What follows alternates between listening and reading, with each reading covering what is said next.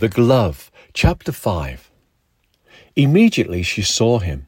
Their eyes met like fire across the middle distance between them.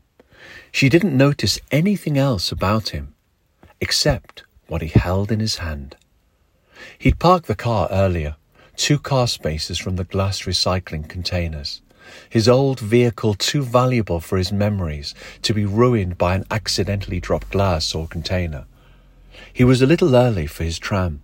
He could have parked at another station nearer to his final destination, but always, always chose further along the line in the opposite direction to avoid the crush of commuters searching like treasure hunters for a seat.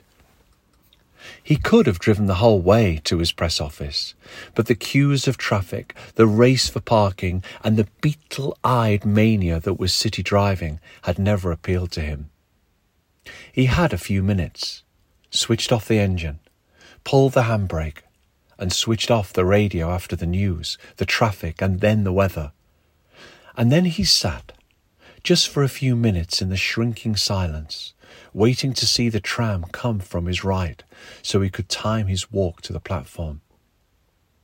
It was almost light now.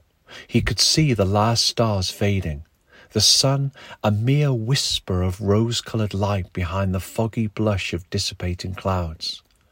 And there it was, an eye of yellow white light leading carriages, pushing back the empty darkness into an invisible wind.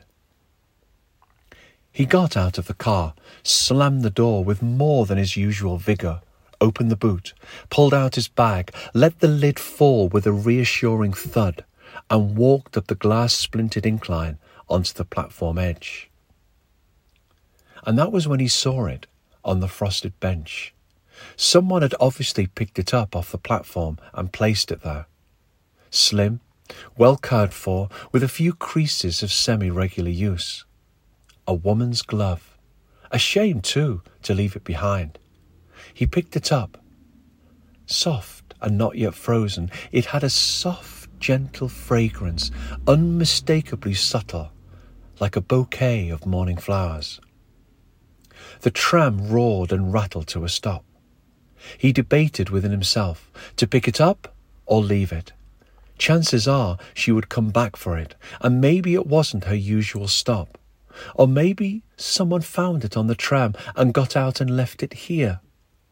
He heard the doors open, the hiss of escaping air. Decision made. He picked it up and stepped into the closing gap of doors and into the light and warmth of bubbles of darkness and people.